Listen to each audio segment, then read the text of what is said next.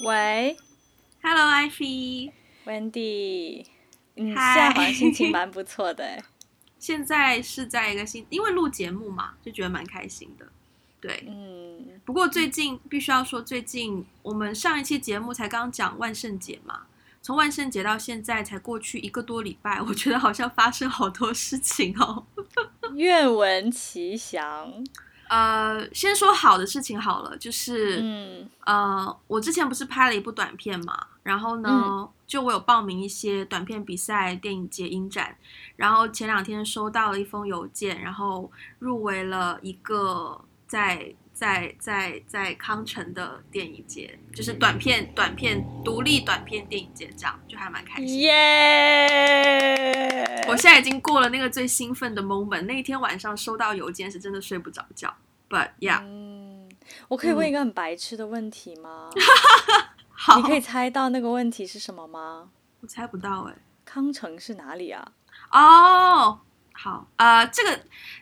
坎城戛纳、因为不同地方翻译不一样。戛纳，天哪！等一下，我刚才不知道康城在哪里，所以我整个人错过了一个这么重要的但是戛纳有非常多不同的电影节，然后我的那个电影节它是今年应该是第1年举办，所以不是很能够确定它的权威性啊或什么什么什么的，所以 OK 对，只是刚好它举办在戛纳而已。Yeah. 那你就可以去戛纳走红毯了耶。没有到那么夸张，没有到那么夸张。大家不要马上进入那个画面，不一定有红毯。OK， 而且我也不一定会去。OK， 对，只是说我的短片会可以在戛纳放映，这个是确定性的。对，就是这样。Okay, 但我也已经蛮开心的了， okay. 还是很值得，还是很值得兴奋的。是开心的，可是就是因为可能我太开心了，然后我今天走在路上就扑街了。就是 literally 扑街就是摔跤的意思。对，大家不要觉得扑街是拿来骂人的，扑街是一个扑街我们骂人那一期竟然没有讲到这个词、对耶，然后我们竟然在这个真的在摔跤要聊摔跤这一期讲到这个词，真的是表达了我们用词的准确性。所以你当下觉得？我当下你先说一下。你没有受伤吧？我当下觉得很痛，因为我这已经不是第一次走在路上扑街。我上一次摔跤的时候，我上一次更惨，上一次是跑步的时候，然后那段路有一个地方可能是一个井盖，它没有盖好或怎么样，就有个地方凸起来，然后我跑过去就刚好被那个凸起来的地方绊倒，然后你知道。对，你知道跑步的时候人是会有向前的那个力嘛，所以我那个扑就真的是有一点飞起来再扑到地上，然后膝盖整个就是扣在地上，向前摩擦了一小段，然后等到我当时应该就没有再继续跑完了吧，我就直接走路回家，然后回到家裤子就是脱下来之后看到膝盖那里已经有点粘住我的裤子，然后我那一次没有好好处理伤口，那一次不是很认真处理伤口，我只是用一个那种液体的止血贴去喷它、哇，那个超级痛，那个喷上去就觉得有1000根针在刺你的膝盖，然后我当时喷上去真的就是叫出来的那种痛。所以我今天再度扑街的时候呢，首先我很埋怨不知道是谁就有个塑料袋丢在地上，然后你踩上去的时候、因为塑料袋不是2层嘛，就它不是摊开，它是就是折在那里，然后2层中间就很滑，所以你就踩上去之后、你就往前走的时候就不小心就向后一滑，然后就跟香蕉皮同一个原理，然后你就滑倒了。然后滑倒之后我就查看我的伤口，然后我就发现就是左边膝盖的部分已经破了2个小洞，然后透过小洞也看到里面开始渗血。可是我当时就是在去办另一件事的路上，我又不想要回家上楼梯然后再下楼梯，我觉得上下楼梯应该膝盖会更痛吧，所以就持续走去把事情办完，回到家才处理伤口。然后一路上我也就是觉得，首先我觉得为什么会有塑料袋在路中间，然后对呀、然后另外就真的觉得很痛，然后再另外就觉得痛的当下是其实我就在今天摔跤之前前两天我就跟你讲到说我想要聊 vulnerability 这件事嘛，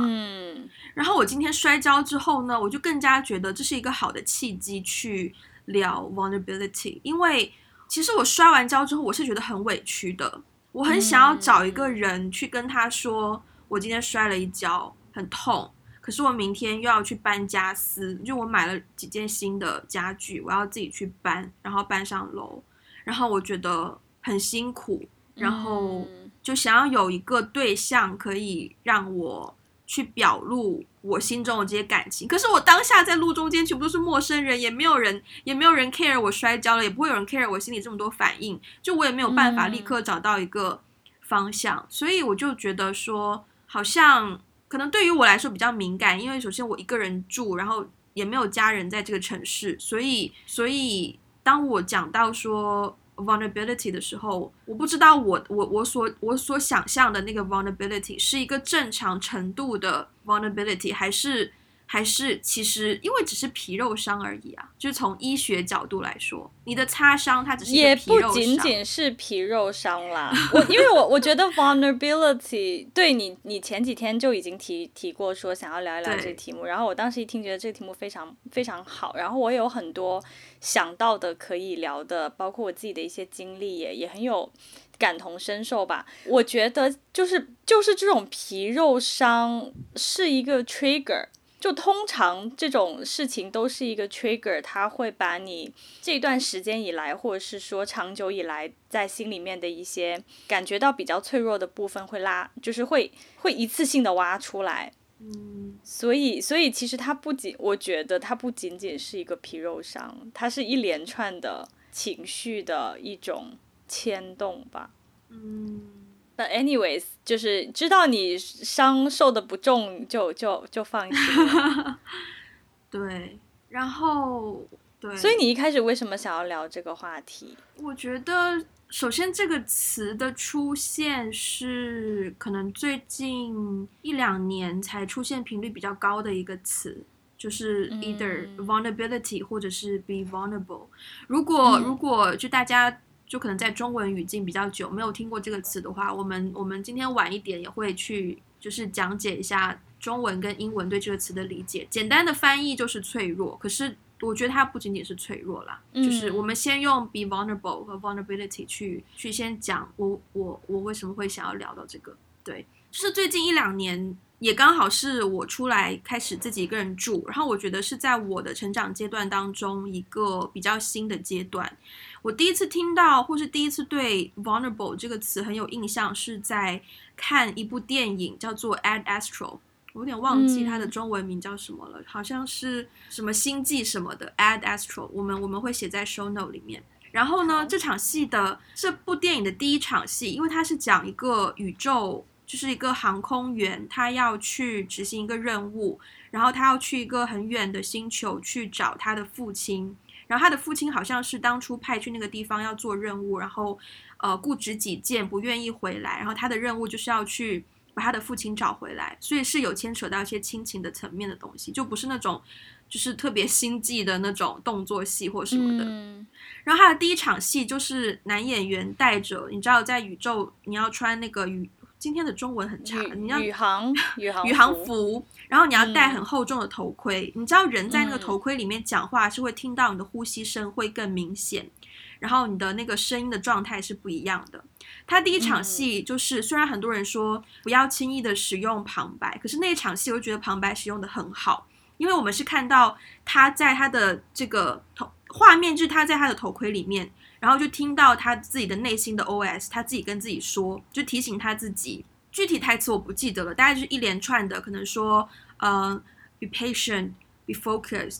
然后 be kind, be vulnerable， 就是有 be vulnerable 这个词在里面。我也不记得当时中文的那个翻译在字幕里面是什么，但是我看完整部电影之后，然后因为那一部戏跟传统的星际的戏也不一样，它就是一个非常柔情的一个宇航的一个戏，就是很有情感的一部戏，所以我看完之后我对那个状态的印象就更加的深刻。就我当下是会，可能那部戏有帮助我去理解说为什么一个人要提醒自己 be vulnerable， 因为它是一个很很特质的东西吗？是一个很难得的东西吗？反正那是我第一次对这个词有一些思考的时刻。嗯，然后后来也会在一些，就是我会看一些感情主题的 YouTube， 然后有一个比较有名的 YouTuber， 他叫做 Matthew Hussey，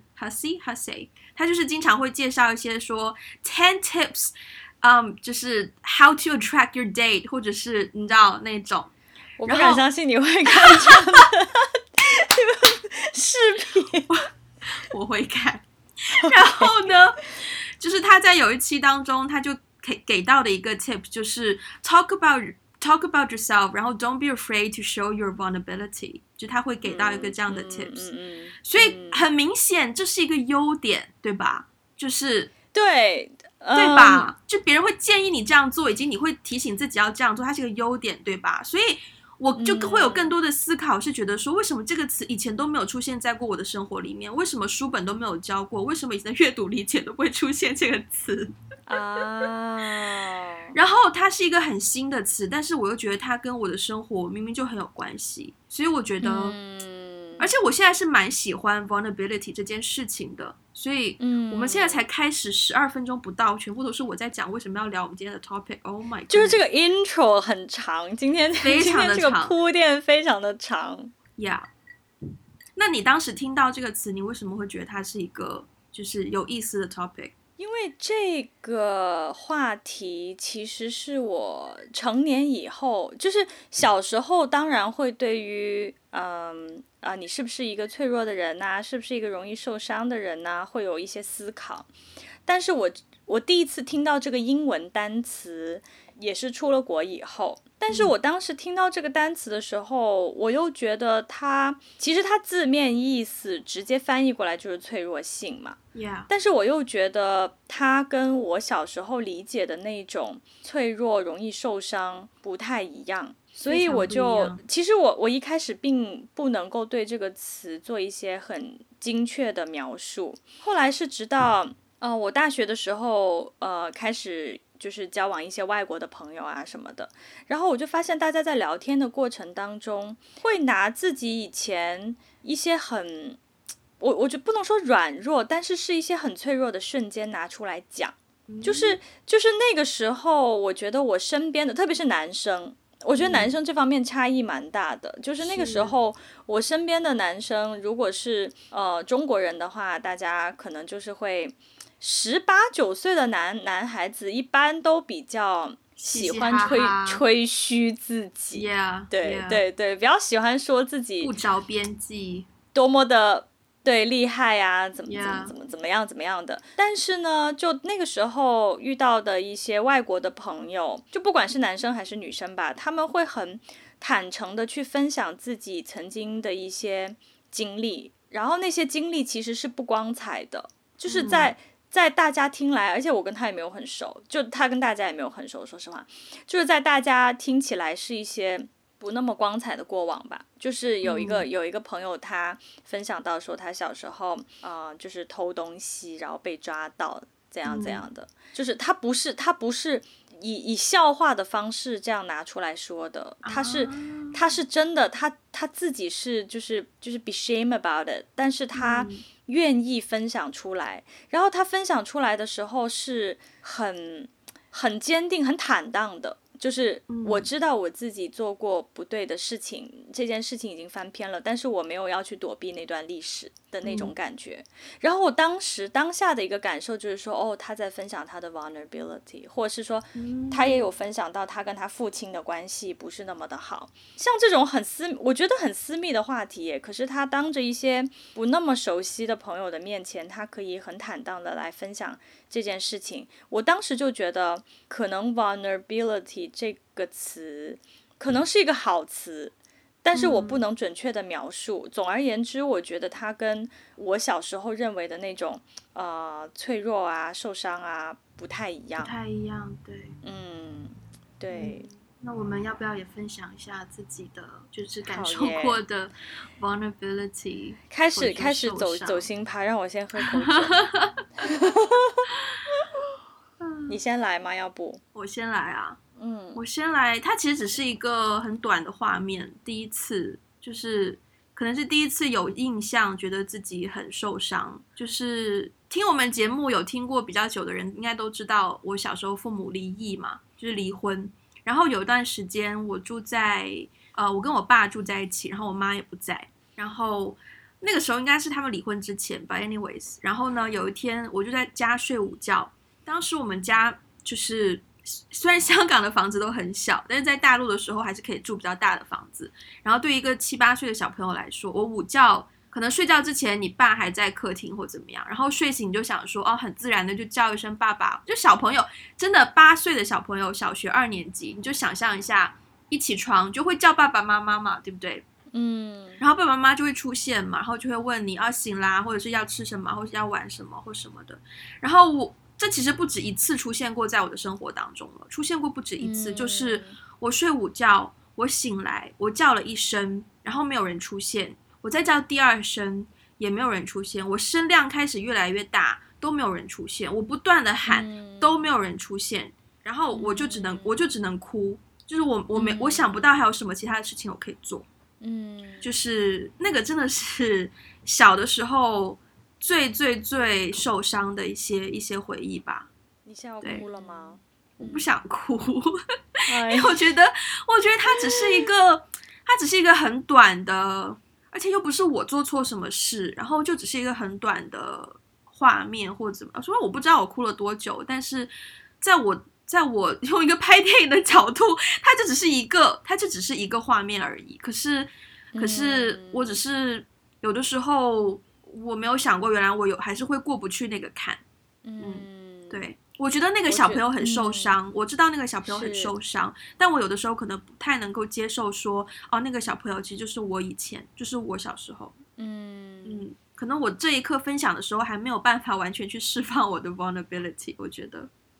你刚刚那个描述真的很有画面耶，而且我觉得那种感觉其实虽然你说是一个蛮短暂的瞬间和画面，但是其实我觉得它的影响还挺深远的。我觉得当小朋友发现，就是小朋友安全感的来源就是爸爸妈妈，如果找不到爸爸妈妈的时候，我觉得那种是整个世界崩塌的感觉。崩塌过。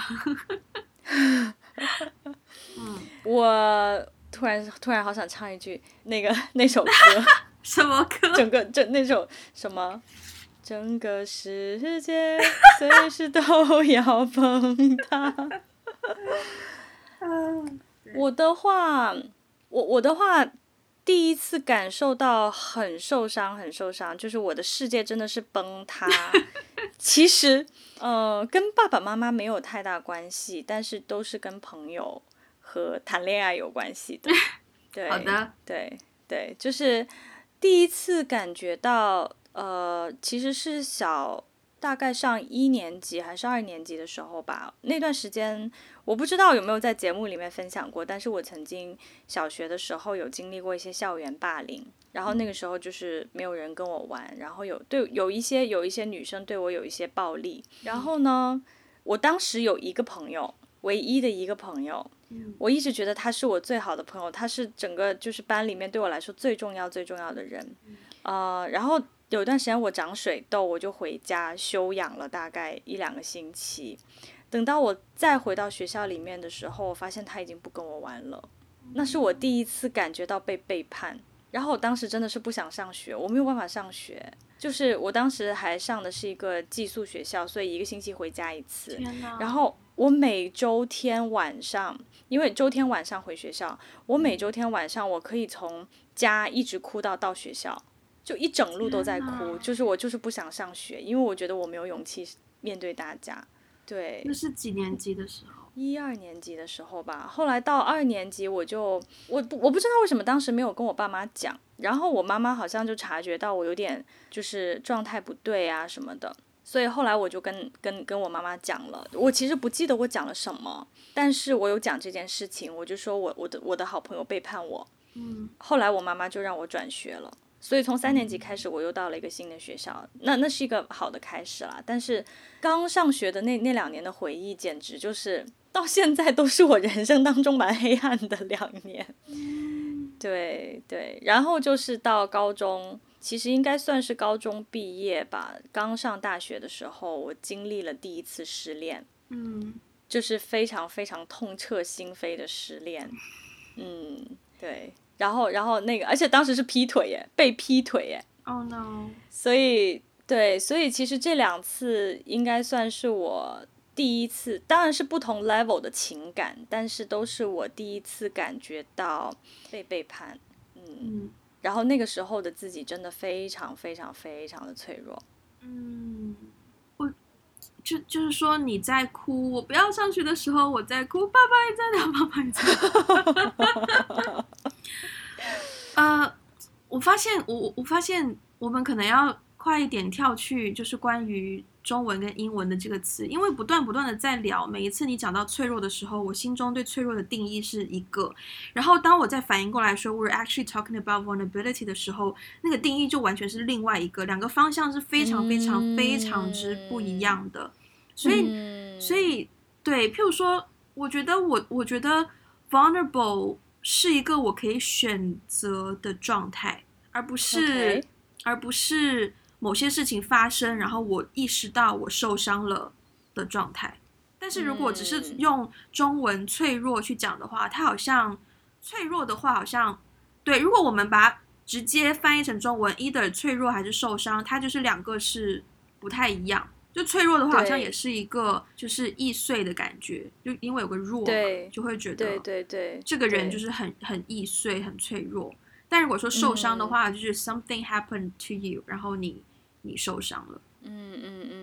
对，其实我们刚才一直在聊说就是 vulnerability 它的中文确切翻译到底是什么，其实字面翻译就是脆弱，但是呢我觉得这里面的很大的区别是在中文世界里对于脆弱的看法和英文世界里对于 vulnerability 的看法，我自己感觉是很不同的，就是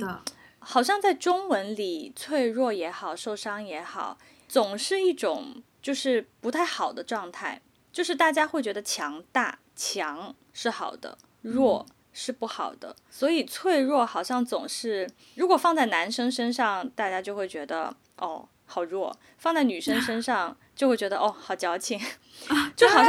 总而言之就是脆弱好像都是一种比较负面的观点和视角，可是我觉得英文里面就是比如说当大家提到说 vulnerable 就是 vulnerability 的时候，它隐含了一层勇敢，对，就是它隐含了一层好像就是说展示你的脆弱并没有什么，因为你有勇气展示你的脆弱，其实才证明你是一个更加强大的人，对，就我觉得有隐含一层好像我也不好说是一种自我选择的过程还是怎样，但是并不是完全的弱，而是透过展现弱去看到里面真正强大的内核，好像有这种感觉。我觉得是因为如果是回到我第一次看那个电影，如果是一个人他在提醒自己说要 be vulnerable 的话，我觉得那一个翻译对我来说最准确的我能够想到的应该就是提醒自己不要害怕受伤，就是去打开你会受伤的可能，我觉得那个状态，特别是在成年人的世界吧，因为很多人会就是觉得我们常常就讲说哦要强大，然后要 either 内心强大或者是强身健体或者是要坚强，特别是像我这种从小哭到大的人，我在很多场合都哭过，我被太多人提醒过你这样哭是不行的，就是对，太多人都提醒过我这件事情，可是我会觉得为什么不行，就是你看我哭你会怎样，你会觉得哦我就是很脆弱吗，还是说我就是很弱吗，还是怎么样，因为我觉得并不是那样子啊，所以我觉得那个就是人为什么我觉得人很需要被提醒就是你要 be vulnerable， 其实因为很多时候我们如果一直都在强调坚强的话，首先有一个事实就是没有人他可以无时无刻都在坚强，而且这是人性的一个部分，就是你一定会有你擅长的部分，你可以 handle 的部分，你可以去坚强，你可以去 be strong with that， 你可以去 handle 它，但你也有你就是不够强大的部分，没有经验的部分，可能会容易受到伤害的部分。 That's just who we are。 然后如果你总是不断的强调自己坚强的那个部分，其实很多时候你会无形中竖起很多屏障。是，这种屏障有的时候对于当下的状况是一点帮助都没有的，它反而会造成很多的误会，造成很多不必要的摩擦，然后它会阻隔人跟人真挚的一些交往。所以我觉得人需要，特别是成年人，特别是可能城市里的成年人，我知道我们都面对很多可能职场上或者是生活上很多尔虞我诈或者什么各种人际关系的问题，然后就会时常要提防这些东西。可是你就会，如果你失去了那一种 be vulnerable 的能力的话，你到最后会变得不像你自己。我觉得我们一开始，我觉得今天节奏好奇怪哦，10多分钟的 intro， 然后才到20多分钟就开始讲到一个这么核心的东西。你刚才提到一个很关键的词嘛，就是坚强。我觉得很多人对于坚强是有很深的误解的。我觉得坚强不是外表的，坚强不是外表看起来很，比如说很 muscle， 然后也不是你不哭就叫坚强，也不是你跟别人说话凶就是坚强。我觉得很多人对于坚强是有误解的，就觉得坚强就是 be tough。但是我觉得坚强是 be strong， 不是 be tough。 所以有的时候我往往觉得敢于去展现自己 vulnerability 的人才是比较坚强的人，因为我觉得真诚面对自己这件事情是需要极大勇气的。同意。很多人都在逃避那个真实的自己，因为其实真实的自己它就是有软弱的部分，就是有脆弱的部分，也有虚伪的部分，有很多那些所谓的不见的人的小心思的部分。但是很多人都在伪装自己，就假装自己很强大，或是假装自己怎么样的吧。就是总而言之，我觉得真诚面对自己，不管是面对自己的需要，面对自己的欲望，还是面对自己的追求，面对自己的软弱，真诚面对自己是一件很勇敢的事情。 Yeah，那你觉得如果说要形容一个 vulnerable 的状态，你觉得它是一个什么样的状态？ vulnerable 的状态，我自己回想起来，我在过去的这么个10几年就是当我自我听到了这个词之后yeah， 我回想起来，当我自己觉得那一瞬间那一刻觉得自己很 vulnerable，当下的状态是感觉有一点委屈。但是我现在回过头来看所有之前经历过的那些 moment， 其实还蛮幸福的耶。怎么说？因为我觉得当我意识到自己 vulnerable， 我才会对神有更大的敬畏，就我才会有敬畏之心，因为我看到自己的局限性，我看到自己的脆弱，看到自己的局限性，而因此对于很多事情我不会那么执着去抓住它，我会放手一点。因为我始终觉得，如果人感受不到自己的 vulnerability， 他会不会就是一味的去为了达到自己的目的而把自己变得不像一个人。 Yeah， 我突然间想到一个话，也就是一件事情。因为我刚好看到我桌面上有一只粉红色的钢笔，然后呢，应该18年吧，18年有一天我去逛街，然后买了这支钢笔。然后呢，我之前节目好像有讲过这件事，就是我写了一封信给10年前的自己。我有讲过吧？对，有。我那天我觉得我那一天的状态，虽然没有人看到，虽然只是 me myself and I， 但是我觉得那一天的状态是非常 vulnerable 的。就是我写封信给10年前的自己，其实是告诉他说，我看到了就是现实和理想的差距，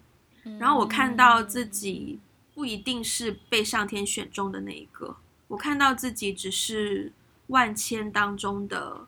一个。对，我终于意识到那一件事，然后我写了一封信给过去的自己。虽然这画面是自己讲是觉得有点矫情啦，就是一边写然后一边滴一滴泪，你知道，然后沾湿了那个纸晕开，你知道，因为墨水笔嘛就一定会晕开嘛，导致后来它就真的是晕开一个关键词，我现在都想不起来那个措辞是什么。但是我觉得那个 moment 就是一个非常 vulnerable 的 moment， 就是对自己很敞开，觉得安全，然后觉得不会受伤，觉得不害怕展示自己的缺点。我觉得这件事情对我来说，我对自己是可以做到的，就是在自己的空间里面。可是如果有一个人在我面前，然后我要在他面前依然去不害怕展示我的 vulnerability， 我觉得是很珍贵的。所以 that's also why 我又临时想到另一个，曾经有一个我喜欢过的男生，那个时候是在台湾交换，我当时觉得他对我很特别，有一个很重要的原因就是我可以对他生气，因为我跟他还没有，就是我们从来没有在一起过，我们可能只是暧昧的阶段，但就仅仅是暧昧阶段我都可以对他生气，我觉得那个对我来说很宝贵，因为通常我是会克制自己的人，但是我会觉得在他面前我可以不用克制我的情绪，我觉得那个对我来说很重要，可能那个点也是会让我觉得说，是安全的，然后我可以展示我的这一面。Yeah. 所以你印象当中，你有跟别人展示过你的 vulnerability 吗？有比较深刻的事情吗？我跟别人展示哦。对，我跟别人展示，有一些我不想讲。哦，有一个我可以讲的啦，有一个我可以讲的是最近拍我的短片的时候，那个当下真的太突然了，我没有意识到我那个情绪会来那么快。我当时我们有一场戏是拍了2次，然后呢，那场戏就是我这一部短片的 ending 结尾的部分，然后它是一段有一点类似独白的戏，然后是女主角的一长串的对白，然后呢，她需要一个非常非常浓的情绪去 deliver 那个 message。 然后我当时就在跟那个演员就在讲戏，我忘了那个是第一次拍的时候还是第2次拍，因为一些天气的原因我们拍了2次。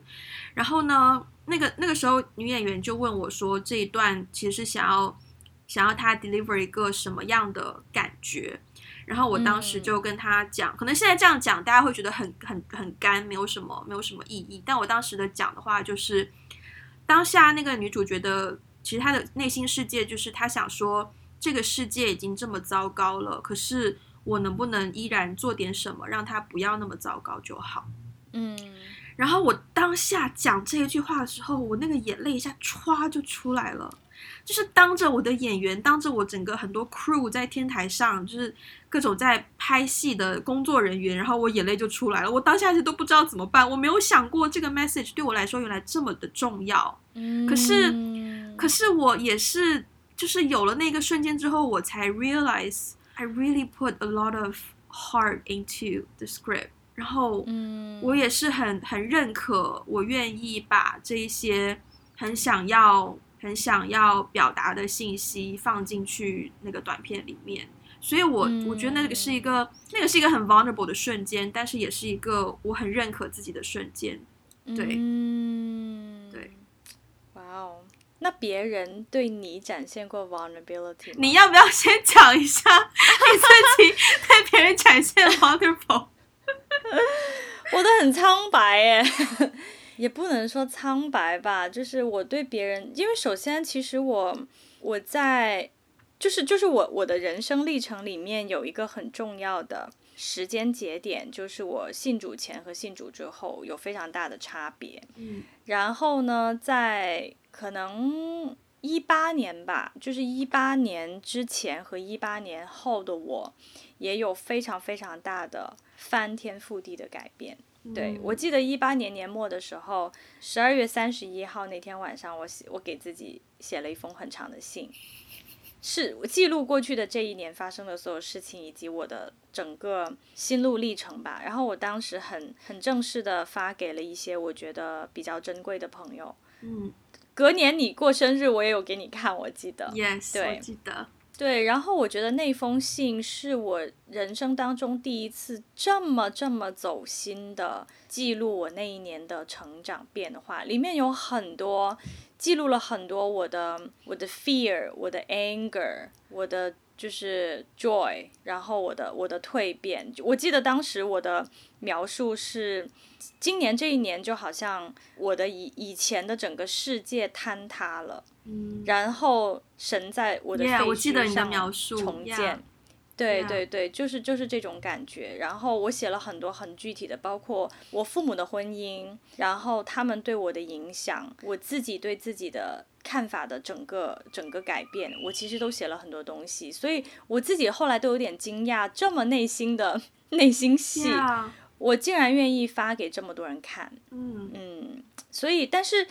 当我发给别人看的时候，我其实并没有期待他们的回复。我并没有期待说收到一个回复说哇那个很棒啊，看到你的成长啊，好棒棒啊，怎么样。我其实没有期待任何一个人的回复，我只是单纯的很想分享我自己的 vulnerability 给别人。对，后来的话这种机会就变得多了一点，就是因为后来不是需要分享自己的见证嘛，就是我的 testimony， 所以其实我后来又把它写成文章的形式，然后也有人会转发什么之类的。所以就后来我好像已经习惯了，就是即便是在陌生人面前去分享自己内心中就是最最柔软或是说最最脆弱的那个部分，因为我觉得那个部分其实是最有力量的。那个部分才会让别人产生共鸣，别人才会觉得说哦，原来你也经历过类似这样子的瞬间。我觉得以前其实好像听过很多类似的描述，就是说类似于说要不要把你的伤口展示给别人看，就可能影视剧当中会有比较多这样的台词。有的人会形容说如果你不断的给别人展示，它可能会愈合的快一些，或者是有的人会说如果你不断拿出来给别人快，它其实会越来越伤口会越来越深，会流脓或 blah blah blah 之类的。所以但是我觉得两件事的着重的点是不一样的。如果你着重在那个伤口的部分，那就是你自己跟那个伤口过不去，你只是在思考 how to deal with that。但如果是放在 vulnerability 这一块的话，伤口只是小事，因为就是你 share 还是不 share， 你都在 taking care of it， 你都在处理它。但只是说你在跟另一个人相处的时候，你的选择是假装自己是一个完整无缺的人，还是愿意去给他看最真实的自己。其实你也有缺口，其实你也有不完美的地方，其实你也有不好的经历或什么的。对。那好，那如果是生活中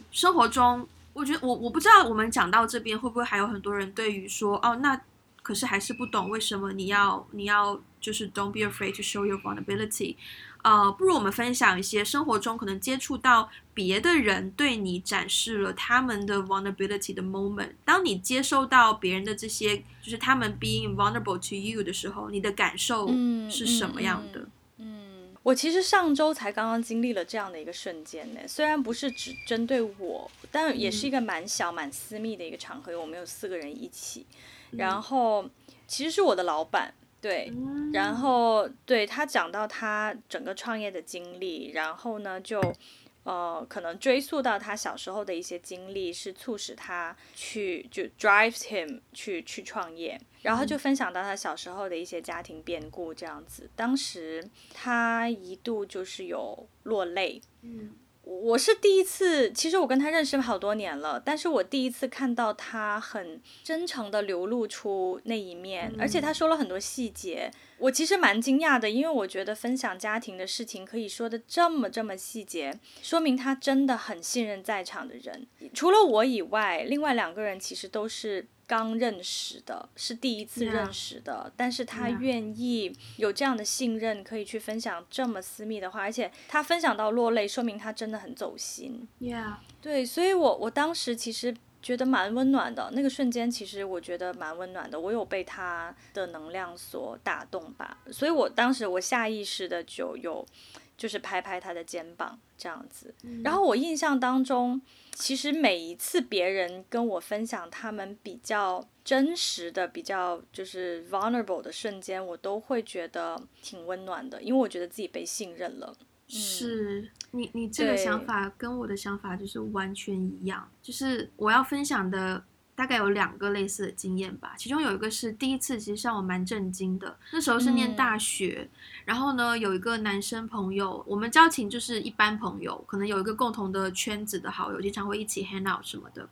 然后有一天晚上，就中国的大学宿舍，女生宿舍非常吵杂，非常生活气息的一个环境下，她突然间打电话给我，然后我就到走廊去接电话，然后我接起来，因为首先她几乎从来没有打过电话给我，她要是打给我都只是问，可能我们约好一群人约好几点在哪里见，就大家会普通问问看说哦你现在到哪里了之类的那种打电话，但当时是大家都准备要睡觉，她突然打给我，然后我其实蛮惊讶的，然后呢她开始跟我讲了两句之后呢，她瞬间爆哭，就是瞬间爆哭痛哭的那一种，然后夹杂着哽咽又很努力的想要继续讲话，我当时有点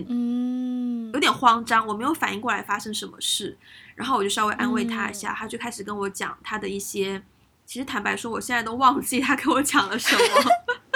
但当时那个感受就是她有那么多朋友可以选择打电话去讲，可是她选择跟我说这一些事情，代表她真的很信任我。对对，就虽然说可能我们的交情是普通的，但是我觉得那一种信任感是超过了说你们每天有没有一起 hang out 或什么，就是你真的觉得被信任了，那个感觉我觉得很重要。 对，然后另外有一个朋友，其实他是我的高中的学弟，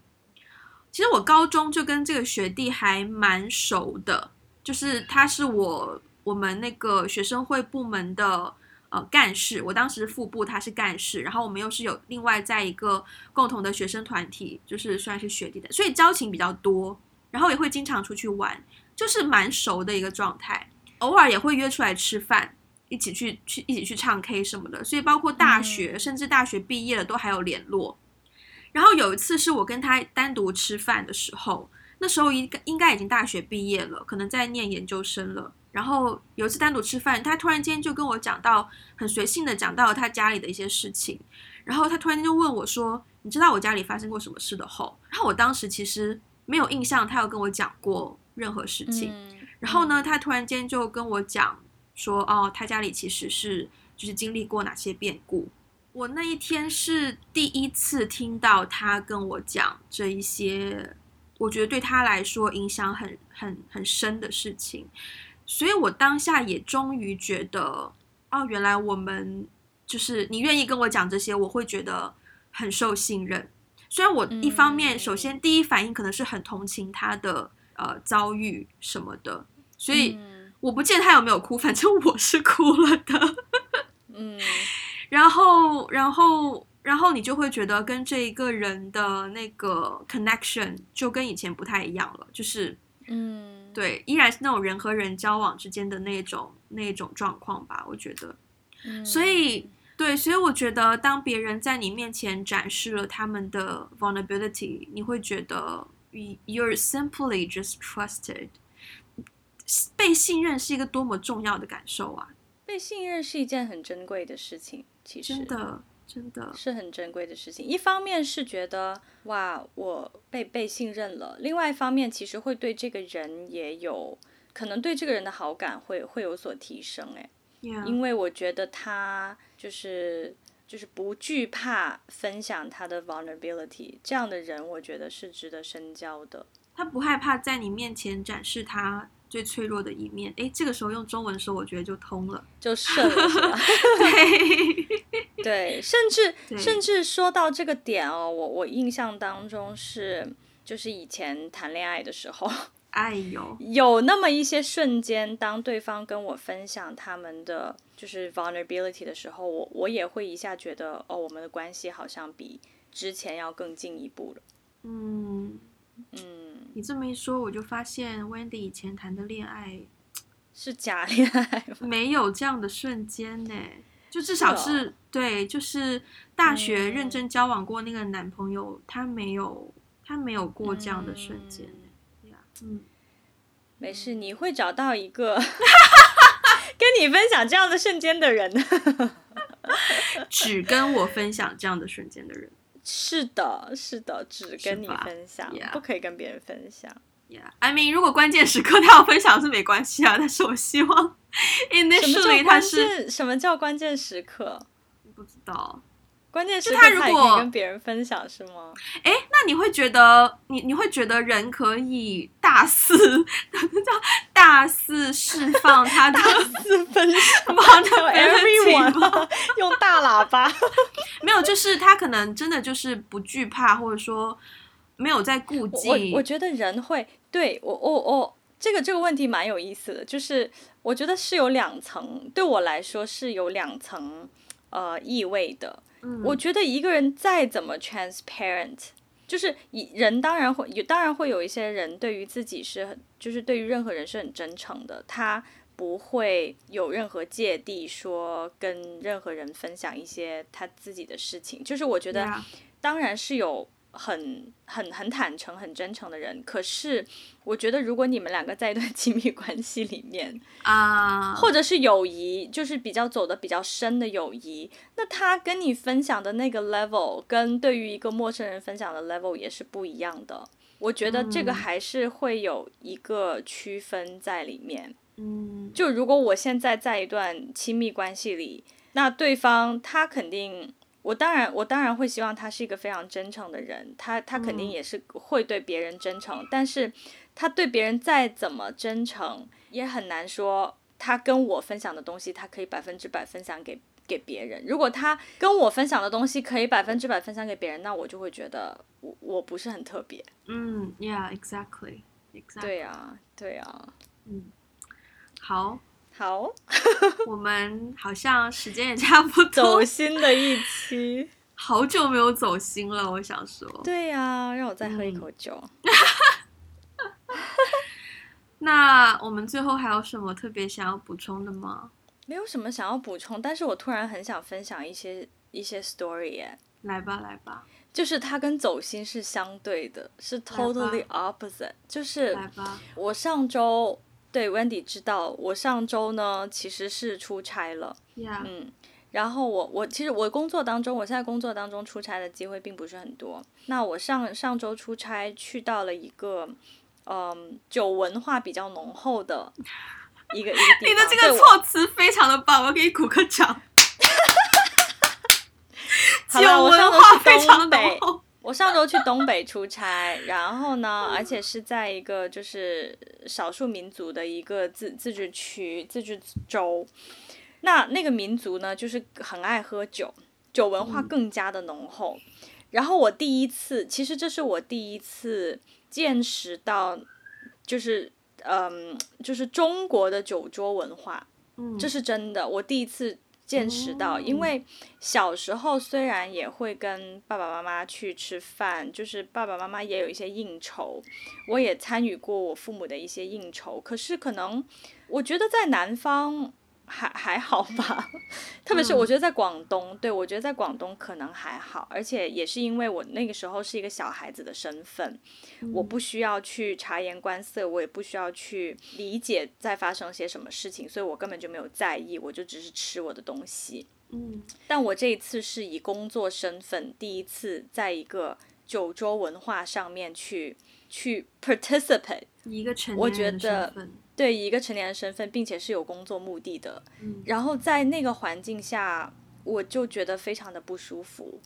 对，因为我突然意识到就是酒桌文化它会带来的一个后果，就是没有人说的是真话，就是每一个人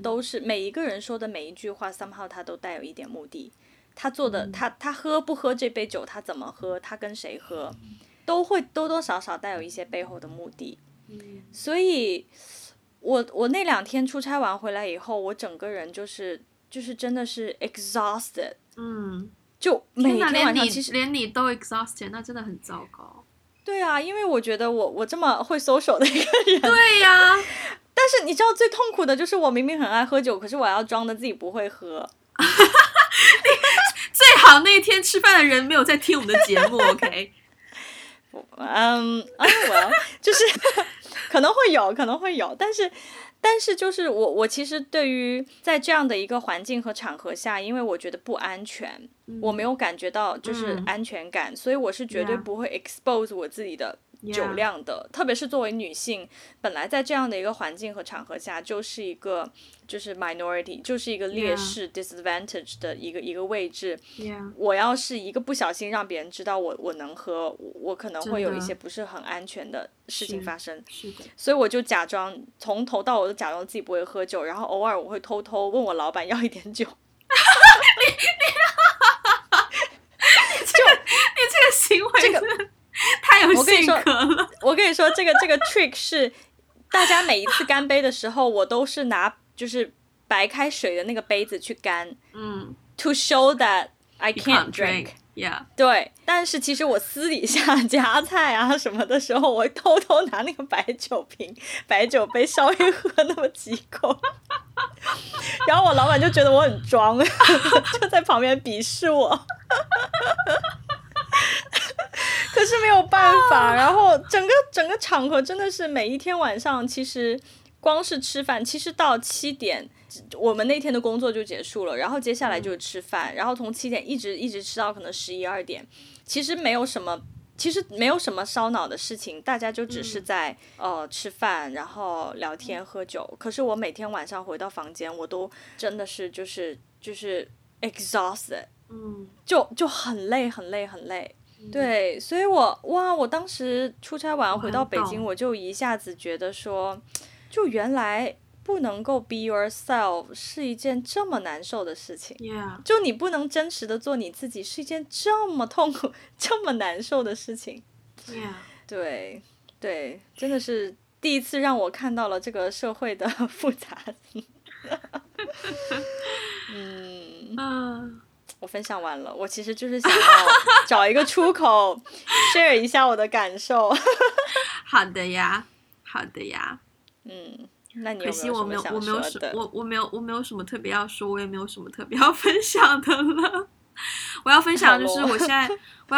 是我今天伤口的处理方式是先用生理盐水去冲洗，然后再用碘酒消毒，然后再贴上人造皮肤去吸收你的伤口不定时会流出来的组织液，然后可能1天之后它就会慢慢好转，就要等待那个伤口结痂好，就这样。好，那如果喜欢我们的节目呢，就是其实我觉得刚才那一段你知道吗，就是外国听众可能从头到尾就是能听懂的词没有几个。你说生理盐水啊碘酒的部分，对啊，人造皮啊。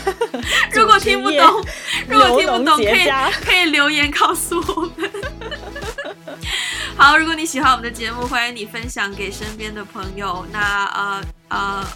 可以去 Apple Podcast 给我们做一个5星的评分和评论，也可以在Instagram 还有微博找到我们，搜索打个电话给你或是 One Call Away。然后想要实质性支持我们的话呢，也可以去 Patreon 还有爱发电搜索打个电话给你 One Call Away。 然后也不要忘记我们还有一个博客，就是 wegotablog.com， 大家可以在上面发私信给我们，也可以写长长的 email， 如果你就是有什么特别有共鸣的话题想要跟我们分享的话。好，那我们今天就到这边啦，下次再见，拜拜。